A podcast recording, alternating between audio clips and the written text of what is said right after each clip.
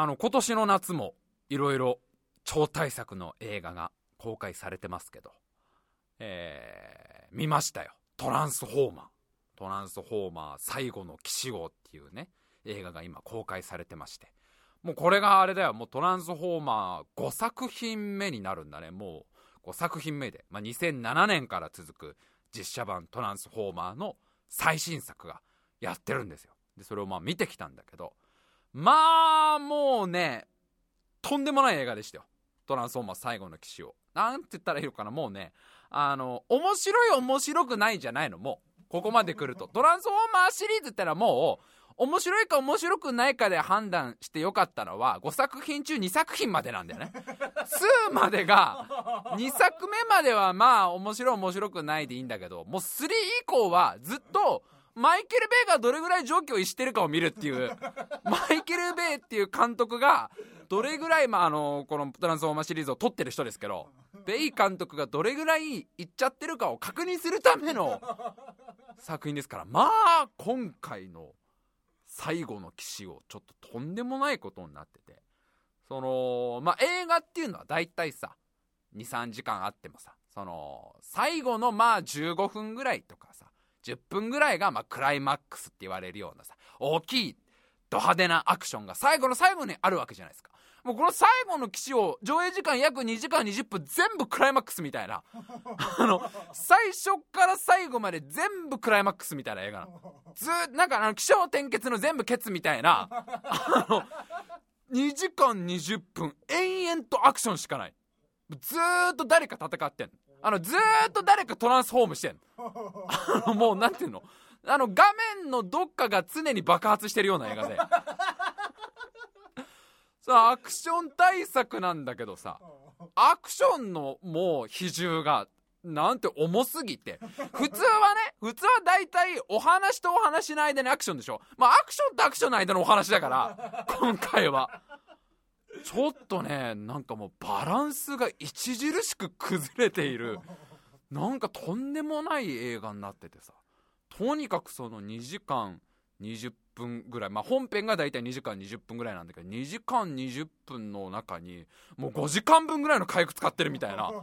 多分だからあのバイトの子が発注を間違えたんだよね。あの火薬の発注を「すいません火薬6.5トンお願いします」ってばなんかあの本当はね650キロでいいって言われたとこ6.5トンって頼んじゃって6500キロって頼んじゃって「おいどうする？だいぶ余ってんぞ」と。で町内会の花火大会で回すかみたいな話があったんだけど いや花火大会ももうだってもうね1週間後に迫ってもう作り終わっちゃってるってるとこどうすんのこの余った火薬じゃあもうベイさんとこ渡しとく？みたいな。多分あのハリウッドのどっかのローソンのバイトの子が火薬の発注を間違えた分がマイケル・ベイの家に送られてきたんだろうね。したら全部使おうって話になったんだろうね。ずっと爆発しててさもうなんかさメリハリとかじゃないんだよ。メリハリなんてないんだよ。もうハリしかないんだから。ずっと張ってんだからもう。めり込んでるとこどこにもないんだから。こんななんかこうもうとんでもないとにかく最初から最後までずっと人間とかロボットが戦ってるだけでまあ、味付け程度にストーリー。ストーリーのふりかけを。ふりかけを少しまぶしてる。隠し味程度に。ストーリーのふりかけをまぶしてるだけで。あとは延々ともう火薬の匂いしかしないみたいな。火薬と CG しかないみたいな映画になっててさ。なんならあのだからなんか映画っていうよりはなんかハリウッド版のラーメン二郎みたいな感じなのよもう。ハリウッド版ラーメン二郎みたいな。トランスフォーマーの実写化じゃなくてラーメン二郎を実写化したらこうなりましたみたいな。これぐらいこってりになりましたみたいなさ。もうそうなんかあの火薬 CG マシマシでストーリー少なめのラーメン二郎を見てるような。この映画ついていけんのかなみたいなもうみんな。まあ俺は一応トランスフォーマーシリーズ全部映画館で見てますから。2007年に公開された1作目から、ずっとこう映画館で追ってきて。で一応それぞれの作品を全部ね3回ずつぐらいは見返してるんだよ。映画館込みで。だから結構そのストーリー今までの流れも全部頭の中に一応入ってるんだけどもう全然関係ない今回も。全然今までの流れ関係なくもうなんか出てくる登場人物は一応4作目からほとんど同じなんだけど中身全然関係ないって だからあのみんな心配しなくていいよ。あのねトランスフォーマー今回で5作品目だから今まで見てないからついていけないから見ないって方関係ねえから。全部見ててももうね途中からついていきてないんだからさ。最初の20分ぐらいいやもう最初の5分でついていっていないんだから俺も。このとにかくあのー、ラーメン二郎が見たいという方だよね。ラーメン二郎をハリウッド版が映画化してどういうことだよだよねまず。ラーメン二郎を実写化するの意味がよくわかんないけどもともと実写だしあれはあれで。とにかくあの火薬を見たいって人だよね。火薬が爆発しているシーンを見るとすごくなんかもうウキウキできるって方はこれっきゃないから。あのトランスフォーマー最後の騎士をね、ちょっと見ていただきたいんですけど、まあもうちょいね、あの、どんな内容だったかとかね、えー、まあこのマイケル・ベーカンとかどういう人かのも含めて、まあ今までのトランスフォーマーがどういうシリーズだったかも含めて、ちょっと今週喋りたいと思いますんで聞いてください。それでは参りましょう。タイムマシン部 G!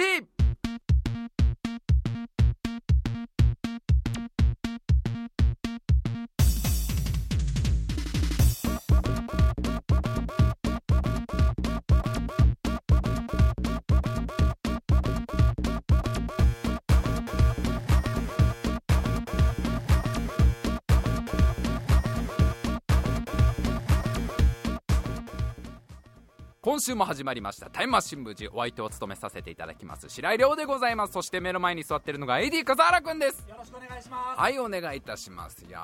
ーもうねとんでもない映画だったんですけどねまああのまあ、ラーメン二郎最後の騎士王が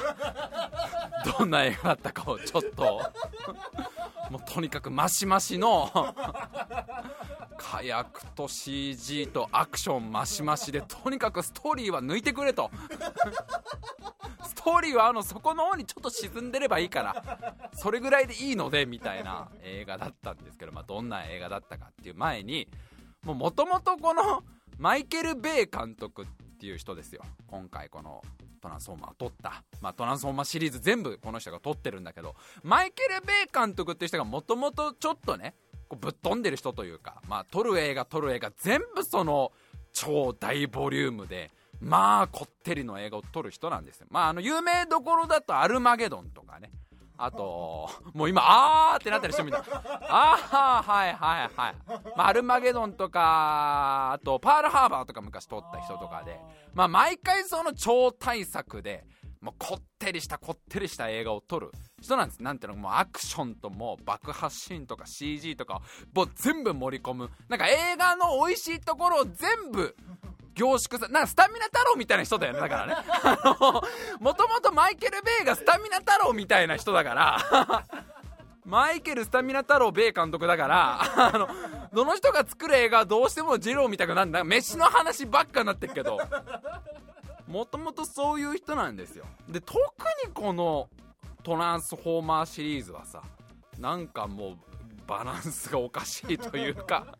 アクション超大作ってとはいえねもういくらなんでもだよっていうことになるんだけどさ。まあもう1作目がねもう10年前のその2007年にトランスフォーマーの実写版1作目ってのが作られたんですよ。でこれは俺 AD 笠原君と一緒に当時見に行ってあのー、面白かったんだよね。本当に普通に。ちゃんと1本の映画としてすごい面白くて、まあ、前評判はどうなんだみたいなそのトランスフォーマーを実写化するってそれうまくいくのみたいにすごい言われてたのこれ蓋を開けてみたらあれ？なんか全然面白いじゃんみたいのであのー、エンターテインメントとしてすごい楽しんだんですよ。でそのすぐ後、まあ、すごい評判が良かったからすぐ続編が作られてそのその2年後2009年に「トランスフォーマーリベンジ」っていう2作目が作られた。でこれはあの目の前のエディカサルカまだ見てないそうなんですけど僕はこれちゃんと映画館で見ましてでこれがまあね面白いんだよ。面白い。ちゃんと面白いんだけどちょっとこうなんか、えー、欲張りすぎたというかあのー、まんべんなく全部ちゃんとやろうとしたんだよね。お話もちゃんとやりたいしアクションもちゃんとやりたいしなんかいろんなシーンもちゃんとあのまんべんなくこう恋愛要素みたいなのもちゃんと入れて、えー、よりあのグレードアップしようみたいのは見られたんだけどその結果この2作品目のトランスフォーマーリベンジはちょっとクライマックスが短い。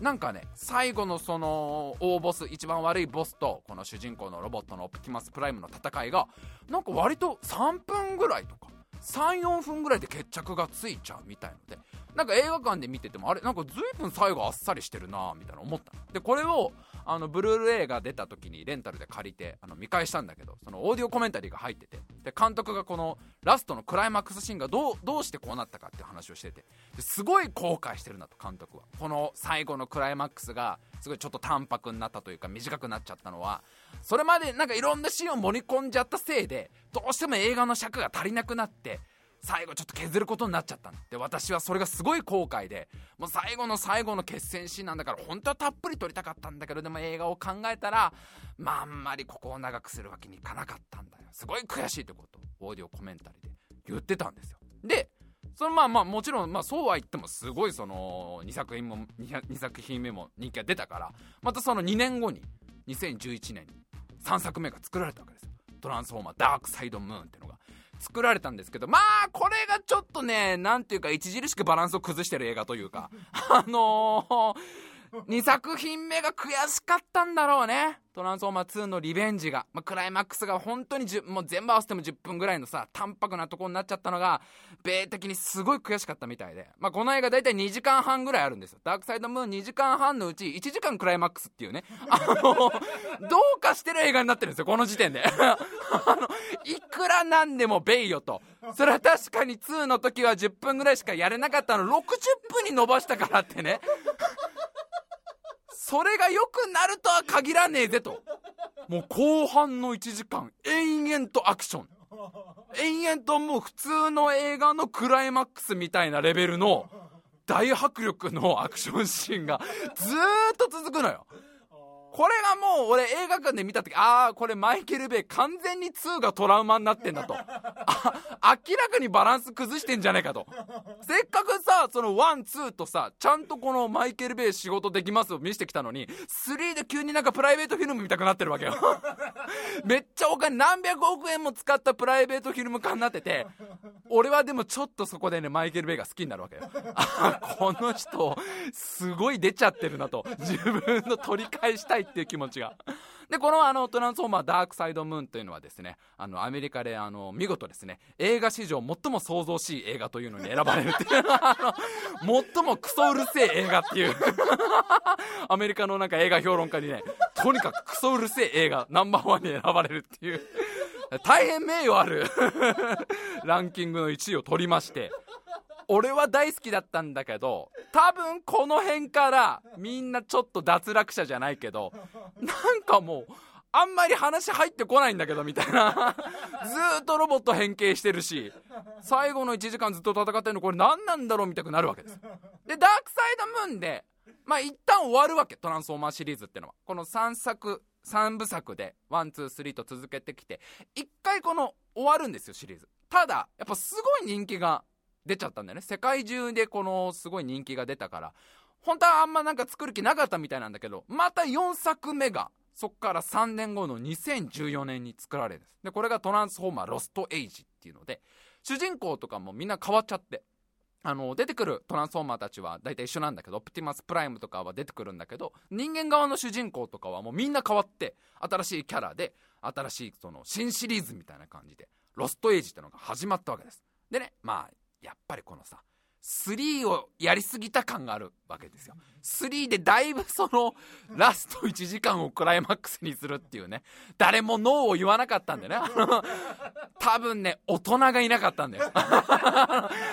大人がいない中学生はいっぱいいたんだよ多分。見た目は見た目はあの成人アメリカ男性なんだけど頭が中学生の人しかいなかったせいでラスト1時間がずっとロボットアクションだったのをやっぱりその3作目の反省を生かそうと思ったんだろうね。このトランスフォーマー4ロストエイジってのがね今までその2時間半とかたっぷりだったのがこれ1時間50分でお話がちゃんとこう収まるというか。なんか最後そのアメリカのシカゴでその正義のロボット軍団と悪のロボット軍団がこのバトルを繰り広げて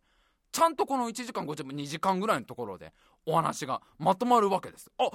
ベイよと。マイケル・ベイちゃんとその2のトラウマを3で全部発散してそれを乗り越えてまた大人のマイケル・ベイがちゃんと帰ってきたじゃないかと。あよかったよかったと思うじゃん。まさかそっから45分中国編が始まると思わない？2時間で映画もうほぼ終わってんのにそっから45分無理やりそっから無理やり中国に渡って中国でもう1試合やるっていう。もう映画館で見ててもうベイいい加減にしろと。この話完全にそのシカゴのなんか決戦で終わってんじゃんみたいな。それがなんか無理やりもうもうまだまだ敵はいてみたいな話。敵はまだ生き延びてて中国にいるから中国行こうぜっつって。中国に渡ってからの45分はずーっとクライマックスが全然生かされてないんだよ反省が。などういうことだと。やっぱり大人がいなかったんだろうね。多分その2時間撮り終わったところではみんなあの大人になろうと。あの前回やりすぎたからちゃんとちゃんとバランスの取れた老若男女問わずみんなが楽しめる映画を撮ろうって2時間であのちゃんと終わったんだけどそこでみんなバッと服を脱いで学ランに着替えて もうちゃんとここまで大人の撮ったからここから先1時間ぐらいは自分たちで好き勝手撮っていいでしょみたいな。また米の悪い癖が出てまあもうさ映画というかなんというかあのとにかくマイケル・ベイがどれぐらい狂ってるかを見るその楽しみがあったんですけど。ほんでまあ5作品目今回の最後の騎士王がもう最初から最後までじゃあクライマックスにしちゃおうぜっていう。もういらなくねその1時間2時間ちゃんとお話しするみたいな良さごっそり抜いてもうずっとロボットが戦って間に一応ストーリーはあるっちゃあるんだよ今回も。あるっちゃあるの。なんかその宇宙から地球に侵略してきた敵も一応いてでその1作目から4作目まで主人公のロボットだったオプティマスプライムがこう人間を裏切ったみたいな。これ予告編でちゃんと流れてんだけど。で彼はなぜ人間を裏切ったのかみたいな要素とか、まあ、ちゃんと入れてんだけどあんま関係ねえから大丈夫。あんまそこら辺のあらすじは気にしなくて大丈夫。ほとんどほとんどこの映画の魅力には関係ねえからお話は。とにかくもうずーっとクライマックスなんだけどさ。で特にこの映画すごかったのが今回一応そのね5作品目最後の騎士号っていうのは最終章の始まりですっていう宣伝をしてるわけ。っていうのはこの後もう一個作るっていうのをもう知ってるわけ。先に言ってるわけよ。トランスフォーマーの6の一番最終作品ね最後の作品がこの後待っててその6トランスフォーマー6と5合わせて最終章ですみたいなことを事前に言ってるわけ。だからまあこっちの見方としてはさ多分どっかでこう区切るんだろうなみたいな、まあ、前編後編みたいな感じなのかなと思って見てるわけよ。だから最後もあ多分今回はこの敵を倒してでもまだ残ってる敵は6で倒すんだなとか。このお話はここで一見一旦一見落着にしといてでもまだ伏線がいっぱい残ってるからこの後続くんだろうなみたいのを予想しながら見てるわけ。これがねもうこうずっと見てるわけですよ。で2時間2時間30分ぐらいあるからずっとこう見てて。でもう最後らい2時間ぐらいになってくると何回もはいというわけで今回はねもうヒヤヒヤの連続の展開でしたけどまだまだ敵は残ってます。果たしてこの後どうなる？でまあその後もやるんですけどみたいな。ああ何ここで終わんねんだみたいな。もう見てろ。はいはいはい。あなるほど。こういう敵が出てきて。あこいつ中ボスみたいな。こいつは倒すんだ。ああでもまだね。一番悪いの残ってるからね。これはきっと3年後ぐらい。トランスフォーマー最終作。6で。あまだやんのね。こいつもぶっ殺す気満々なのね。みたいなのもうさ全然終わんないわけ。もう、あ、もういいよね。もう終わりだよね。もうスタッフロールだよね。もうだってなんか割とハッピーエンドだよ、今、みたいな。割とハッピーエンドで、もう一見楽、えー、まだ戦うんかいみたいな。終わらせない、とにかく。え、どこまでやんのって言ったらさ、まあまあ、これあんまり、なんていうの、喋っちゃうとネタバレになるし、こう、こっからね、見る人っていうのはいっぱいいると思うから、ネタバレが嫌な人は聞いてほしくないんだけど、どこまでやるのって言ったら全部やります、今回。あの、基本残さないっす、6まで。びっくりですよ、びっくり。5で出てきた敵、一通り全部倒しますんで。あ、全部やんだ、今回っていう。え、なにこれ全然最終章の前編とかじゃなくて、今回地球を滅ぼそうとしたやつは全員殺すよみたいな すげえなみたいなだから最後もういつ終わんだこれ。あまだ倒すんだ。いつ終わんだ。まだ倒すんだみたいな。一応ねちょびっとだけ伏線を残してるほんとちょびっとだけ。なんか多分6の敵っぽいようなのはセリフでちょびっとだけ出てくんだけど一応今回で出てくるやつは全員ぶっ倒すという。もうとんでもないさバランスになってる。もうね多分だからあの撮影スタッフたちももうさもうこれでクランクアップだって何回も。最後のもうもうここでクランクアップだろうと。今回はもうここまで倒してでここまでお話が進んで「OK クランプアップ!」みたいになって「OK みんなお疲れお疲れ」っつって。で打ち上げ行こうっつってさ。打ち上げ行こうっつって。打ち上げあのワタミ取ってるからと。ロサンゼルスのワタミ取ってるから行こう行こうっつって。でそこでわーって流れてさ。でみんなでお酒飲み飲み始めて乾杯っつって「いや今回の最後の気象も大変だったね」みたいなもう、まあ、誰だよ火薬の発注量間違えたのみたいな。でまあよかった。で無事取り終わってよかったよかったってわーってもう飲んでさ「あこの明日ないんだろみんな。明日休みオフなんだろ。じゃああの二次会行こう」っつって「ああ二次会行こう二次会行こう」っつって。あの駅前のカラオケ館にみんなでわーって言ってさ であのマイケル・ベイ監督とかあの主演のマーク・オールバーグもみんな言ってさいやーよかったよかったよかった。本当に今回はねもういつ終わるか分かんなかったけどいや無事に終わってもう超大作取れていやよかったわっつって。であそうみんなドリンク頼むドリンク頼むっつってあ大丈夫大丈夫俺が取るよってあのマイケル・ベイ監督が自分でね あの俺が注文取るよってみんなのさドリンクをさじゃあウーロンハイでいいの？あウーロンハイねああの誰カシソオレンジカシソオレンジってみんな取ってでプルルって電話かけてでみんながこうね待ってる間にマイケル・ベイがあのすみませんあの追加注文で火薬を7トンお願いします。あいつあいつまだ取るつもりだってあのそこでカラカン二次会のカラカンで初めてベイがドリンクじゃなくて火薬を注文して初めて。え嘘？え？これまだ取るつもりじゃねえの？あいつみたいな。まだ火薬使いてんじゃねえの？みたいな。えっと、火薬7トンと CG を、えー、と30分分とあとカシオレとウーロンハイでみたいな。あいつまだやるつもりだみたいな。多分撮影スタッフももう終わりだろう終わりだろうで。トランスフォーマーたちももういいよね変形しなくてって。もう車になんなくていいんだよね。もう一回一回じゃあ我々帰るよ。サイバトロンに帰るけどいいんだね？みたいな。そのタイミングで何度も何度もいやもうちょっと撮ろうもうちょっと撮ろうみたいなさ。とにかくまあもう最後のその終わらなさがとんでもねえことになってるのとあとまあまあその、ま、前編クライマックスとは言いながらも一応いろんな要素も今回入れてくるわけですよ、まあ、ずっとロボットが戦ってるわけにもいかないから。間間にまあいろんなシーンは入れてくるんだけどなんだろうもうねあの全部が無駄に盛りだくさんっていうね。あのなんかそのちょっとほらずっとこってりの二郎が続くとやっぱり芋ったりするから合間合間でなんか違うもの食べたいでしょ。なんかさっぱりしたものをさ間間でなんかじゃあ冷ややっこの一つもあればちょっと箸休めになるじゃん。まさかその冷ややっこがバケツ4杯分みたいな感じの。あの他に入れてくる要素も全部無駄に盛りだくさんだ。あのー、まず基本はあの移動が全部カーチェイスっていうね。あの車移動のシーンは全部カーチェイスってあれどうにかなんないのかな マイケル・ベイはなんか普通に運転するっていう普通の道路は普通に運転していいんだよっていう常識は知らないみたいなんだね。車に乗るってことはカーチェイスをしなきゃいけないと思ってるみたいで。あの主人公たちがどっからどっかに行くシーンは大体全部カーチェイスなのよ。あのもうだからさここは一旦を一旦ここはゆっくりしたいわけだ。よ 今回ロケ地もちゃんとこう歴史的な名所いろいろ使ったりとか。まあロンドンかな。イギリスを主に今回ロケ地にしてるから。割とその綺麗な景色とかいっぱい出てくるんだけど全部カーチェイスだから。ゆっくり景色を見るシーンがないわけ。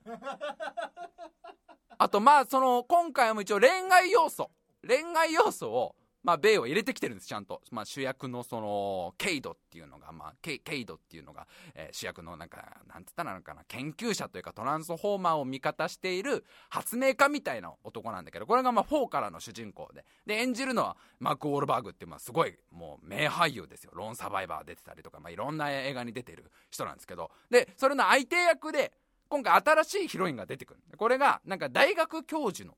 役なんです。今回もあのお堅い大学教授ででビビアンっていうね女の人なんですけど、大学教授ですよ。大学でなんかその、なんて言ったらいいのかな、ああいうの古文書みたいの解析してるというかさ、考古学者みたいな感じの大学教授なのに、着てる服の胸元が開いてるっていうのがもう意味よくわかんないじゃん、もう。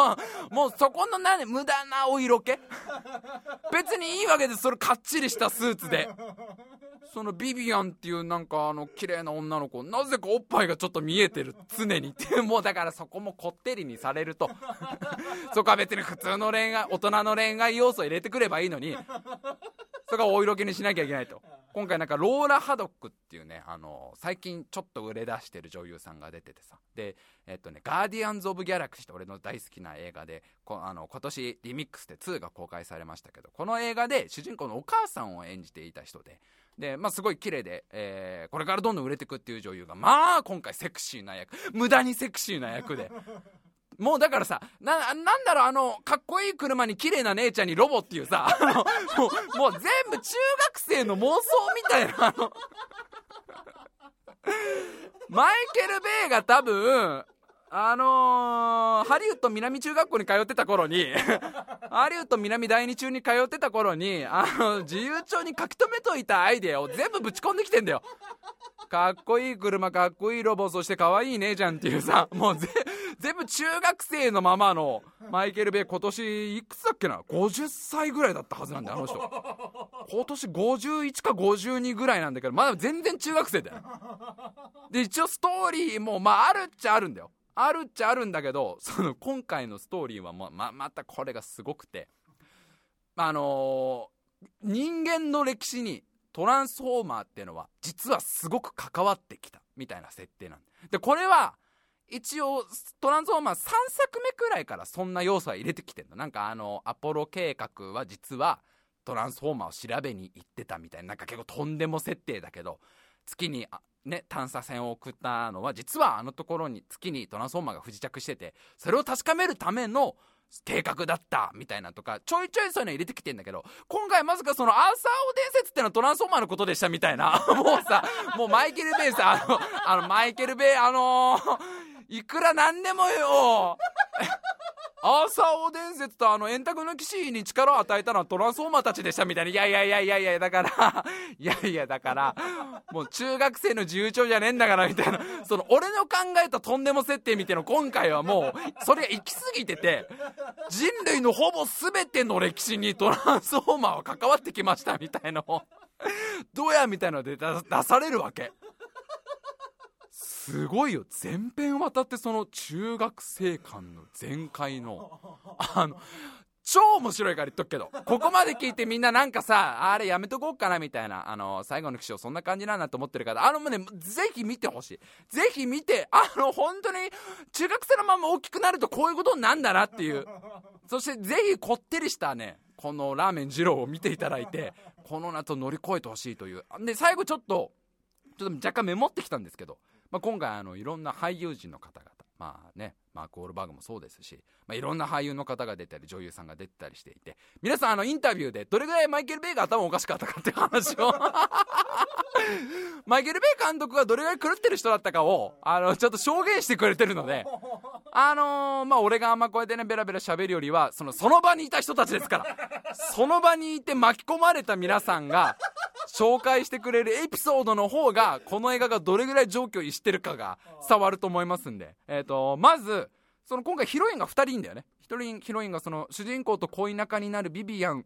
っていうのも出てくるんだけどそれ以外になんかちっちゃい女の子でちっちゃいってもまあ高校生ぐらいなんだけどそのイジーと女の子が出てくるわけです。なんか両親をそのトランスフォーマーの戦いで亡くして孤児になったんだけど、まあ、力強く生きていてその主人公たちとこう助け合って生きていくみたいな女の子役みたいな子が出てくるんだけど、まあ、この子が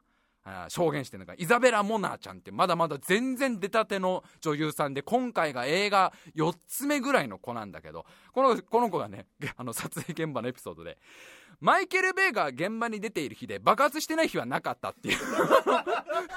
映画の映画の話をしてるんですよ。映画のインタビューでどんな撮影現場でしたかってマイケル・ベイ監督はどうでしたかって聞かれてあのー、ベイ監督が来てる日で爆発してない日は一日もないと。あの人が現場に来てる日は絶対どこが爆発してるって。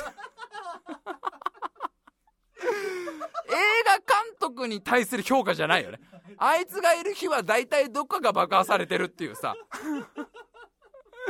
であのまあそのメインのヒロインを演じた、まあ、ローラ・ハドック。あ、まあ、今後多分どんどん売れていくんだろうなと、まあ、話題作に立て続けに出ているイギリスの女優さんなんですけど、まあ、こっから大活躍していくだろうローラ・ハドックさんがおっしゃってるのがとにかく爆発で前が見えないっていう。爆発で前が見えないと。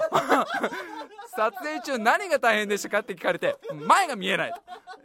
大変だったのは前が見えないことっていう。映画の撮影の話をしてんだよ。映画の撮影で前が見えないのが大変だったと。でもうとにかく誰かの背中を見ながら走るしかなかったんだと。あれですよ。ローラーハドックさんはどっかなんかすごいどっかとんでもない、ね、激戦区に行って帰ってきた人じゃないですよ。あくまで映画の撮影現場の話をしてるんですよ。ローラは。前が見えないから誰かの背中を見て走るしかなかったと。ね。でまあ言うてもでもあのー、監督がいなきゃ映画ってのは進まないんですから。ね。監督がいなかったらもう終わっちゃうわけじゃないですか。だから考えたんだって。一番安全なのは監督の横だと。監督の横にいれば私はその命は安全保障されるから監督の近くにいようと思ったんだって。そしたらそれは大失敗だったと。なぜかというとマイケル・ベイは誰よりも先に飛び込んでいくんだって。もうさだから監督のやってる仕事じゃねえんだよって。あの人誰よりも命知らずだから。あの監督の近くにいようと思ったら監督がカメラ担いで爆薬の中飛び込んでいくんだって。もうだからさもうだからハリウッドの超大作のエピソードじゃないじゃんこれ。全然当てにならなかったと。監督がその自分の安全の保障になるかと言われたらあの人だって全然自分の命顧みないで突っ込んでっちゃうんだもんっていう。とんでもないよね。でね今回ね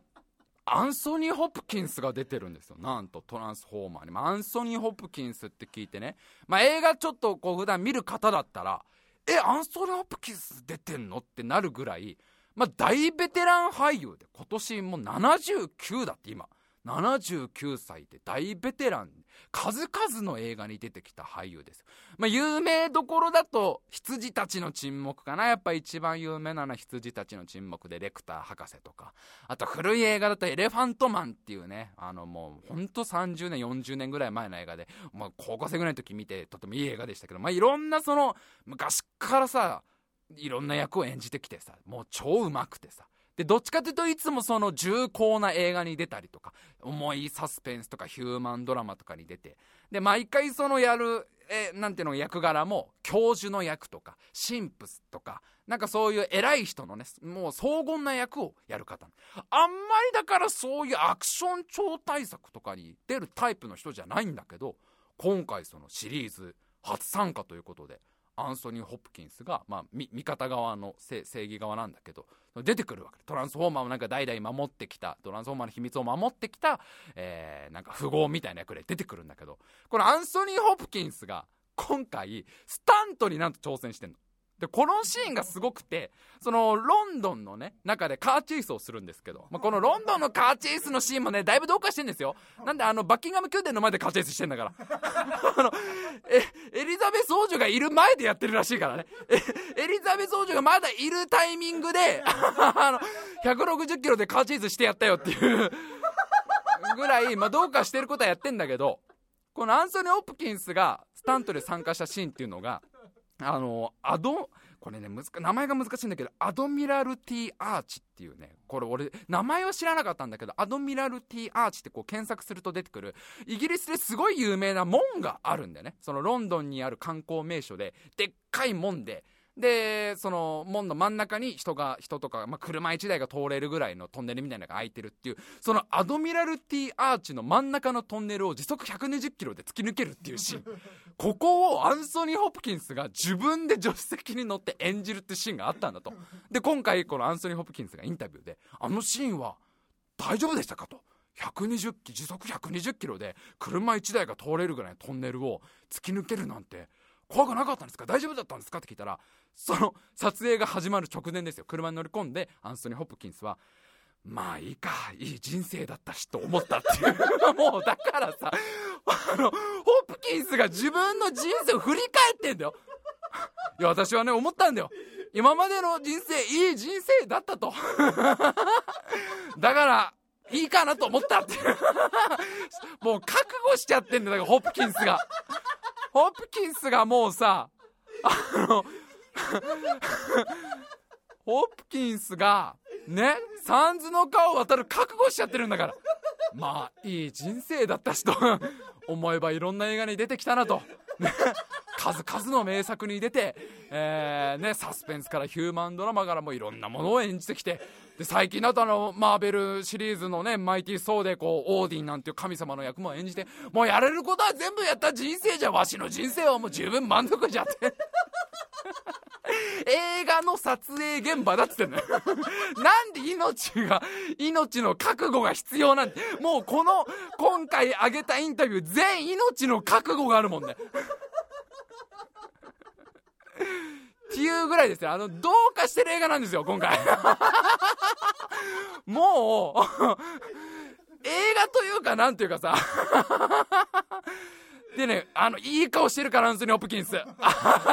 120キロの車乗ってる時のホプキンスが演技じゃない演技見れるよ。アンソニー・ホプキンスってのはもともとそういう人なんですよ。どこまでが演技で、どこまでが演技じゃないのかわからないぐらい上手い人なんですけど、確実に演技じゃなかった、今回。引きつってたもん。あ あの名優の顔がまあ引きつってたから。いやー、ぜひですね、トランスフォーマー最後の騎士を。面白い面白くないじゃないんだよ、もう。面白い面白くないじゃないんだよ。この世の中にこんだけのお金をかけて、こんだけの自分の中学生を全開させる奴がいるってことを、俺は確認しに行ってほしいから、ぜひですね、見に行っていただけたらなと思います。いやー、よかった今日紹介できて。あの ちょっと今回、なんか少しこけ気味らしいんだよね。世界興行が。まあ、今まで割と大ヒットがずっと続いてきたんだけど、多分どんどん脱落者が出てんだよね。トランスフォーマー3ぐらいから脱落した人間がどんどん出てて、ここまでついてきてる奴ら結構猛者たちだから。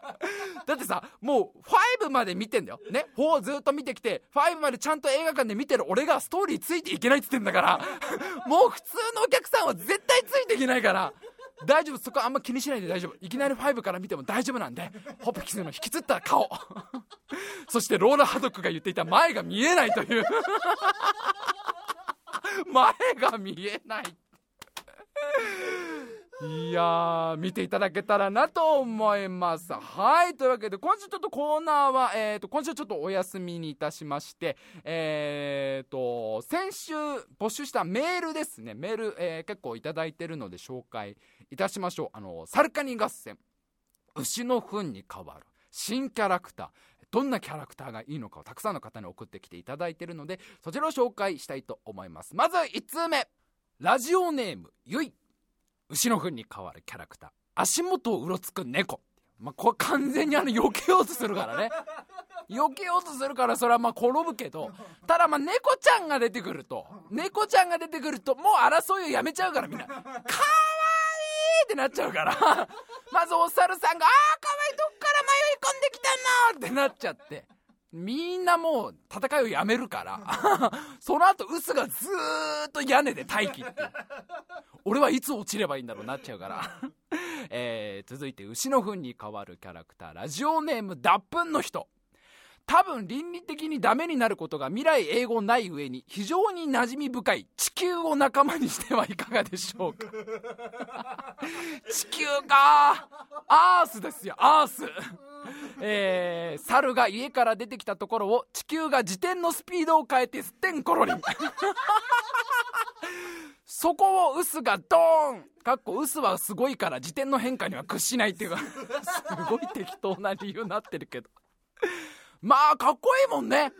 俺たちは地球と一緒に戦ってるんだみたいな。すげえやつ連れてきたなだよね。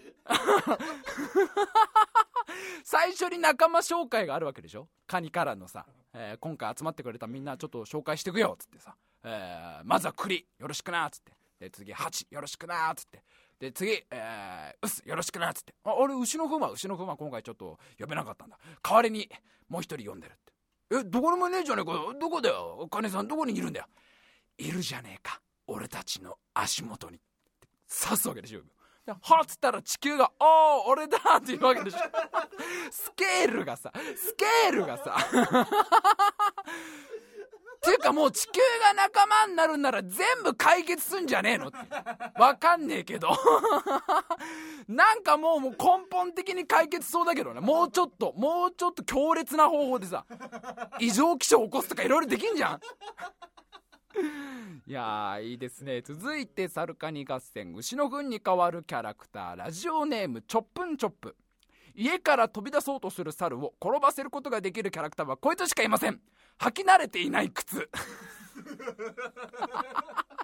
どういうことで？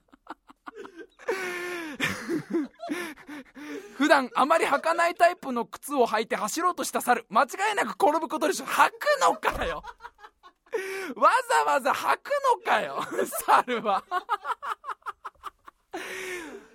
まあ一応あれ猿猿の家だもんね設定はね。猿の家だからまあ栗にバーンってやられて蜂に刺されてうわ逃げろ逃げろあでも外出るなら靴履かないとっつってそこで靴を履いて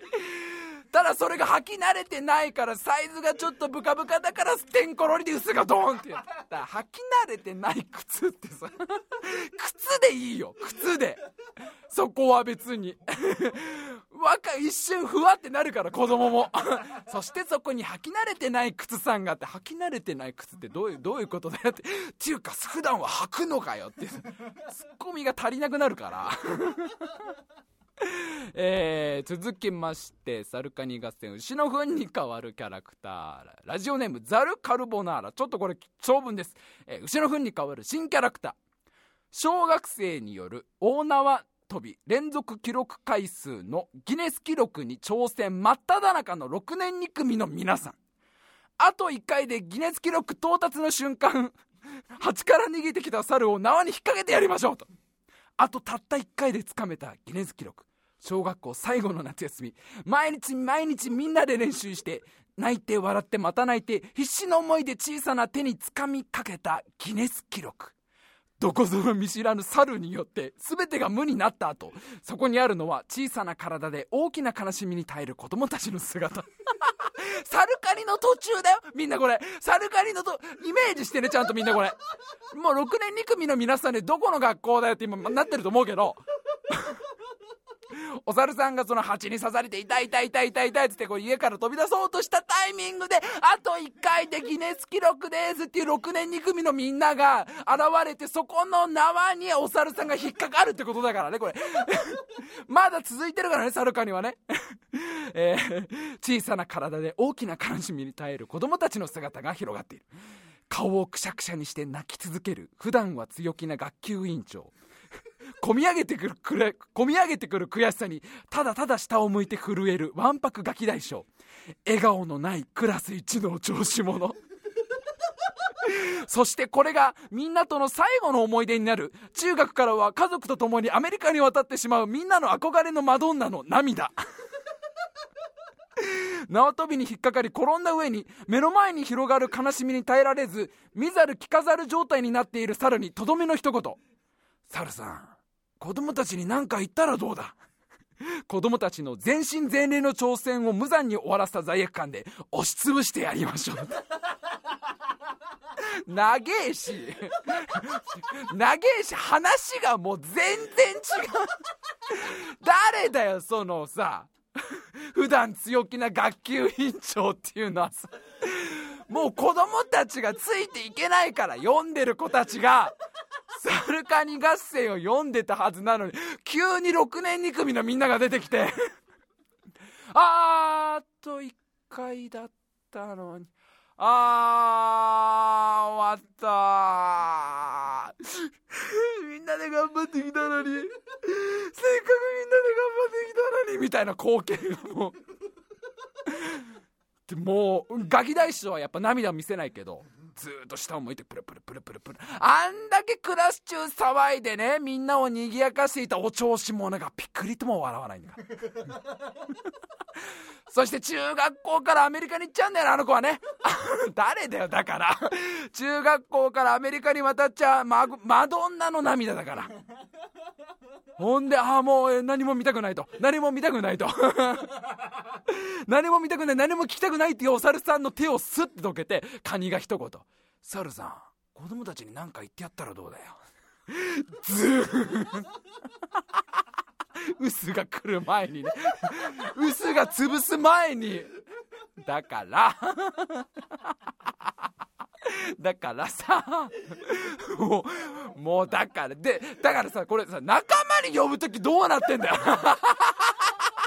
もうそもそも論だけどさそもそも論だけどよ。この6年2組のみんなをそのお猿さん討伐部隊に組み込む時どんなオファーの書き方なんでこれ。どういうことなもうわかんねえよっていう。でだからウスはずっと天井で待機なのかよって。屋根でウスはもうもうやることないもんね。お猿さんがズーンってなってるところをさウスはずっと待機でで子供たちはずっと泣き続けるしさ。これにて一件落着。いやー素晴らしいですね。実にさまざまなキャラクター。ちょっとまあ絵本化するときにね 絵本化するときにギリギリ大丈夫なの猫ちゃんぐらいで。もう地球の時点でもうイメージがな。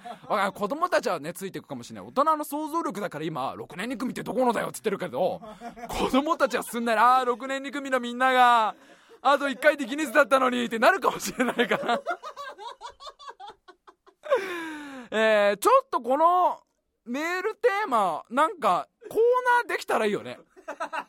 なんかまあまあどうなるか分かんないけど新昔話みたいな感じでちょっとさなんか昔話のこのキャラクターこいつにしましょうとかなんかこのアイテムこれに変えたら現代にも通用するんじゃありませんかみたいのが、まあ、もしあればまあコーナーするかまだ分からんけどしばらくちょっとメールテーマとして募集したいかな。ね、桃太郎のあの犬猿記事の誰かを変えたりとか、まあ、4匹目をね、なんか、やっぱほら、なんかなんだかんだ言っても2017年にふさわしい物語にしてった方が、ね子供受けもいいですし、もともとこの話はその牛の糞が絵本から消えてってるって話から始まってますので、ちょっとなんか思いついたら、ね、桃太郎の犬猿記事、そして誰かとか、あと浦島太郎の玉手箱はもうそろそろ違うんじゃないかとか、もしあれば、えー、送ってきていただけたら、もちろんサルカニ合戦の牛の糞に変わる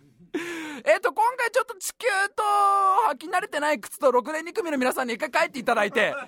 今暫定猫ちゃんなんで 暫定猫ちゃんなんで、えー、なんか思いついたら送ってきてください。お願いいたします。それではメールアドレスタイムマシン部 G、at gmail.com、タイマシン部 G、at gmail.com、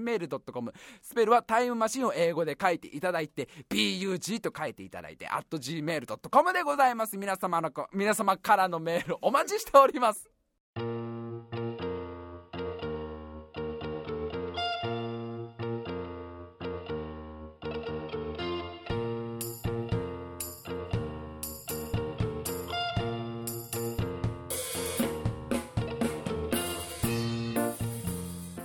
今週も長々と喋ってまいりました。まずは次回はやります。おまかせランキング。こちらの現在募集中のお題は真っ赤のワンピースが3位になるランキング、えー、こちら思いつきましたらメールもしくはツイッターでどんどん送ってきてください。お願いいたします。いやー本当にすごかったね。トランスフォーマーね。もうホプキンスがさ。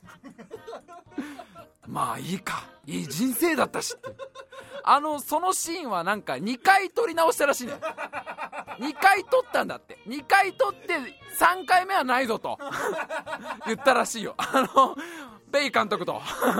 この3回は幸福はそんなに続かないぞと。何の何の話をしてんねんホプキンスはよっていう。いやもうとにかくどうかしてる内容なのでもうできれば映画館のでかいスクリーンでもう内容なんかもういいじゃないここまで来たら。ここまで来てそのお話が分かりづらいとかさなんかメリハリの張りしかないとかさ。いいじゃないそんなの。細かいそんなとか細けい話だよ。映画にそのストーリー性がないなんて話や 全員が無茶してる。それで十分じゃないか。全員が無茶してんだからこの映画。それを楽しみに。していただきたいと思うんですよ。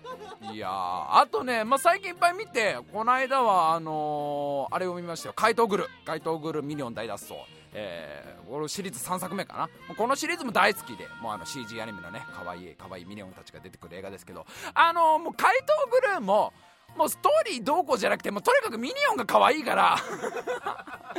今回ね3作目は正直一番ストーリーはね結構取ってつけたような感じのストーリーなんだけどもとにかくミニオンが可愛いの。俺のそのなんだろうこの細胞の中のこの遺伝子に眠る可愛いって言っちゃう。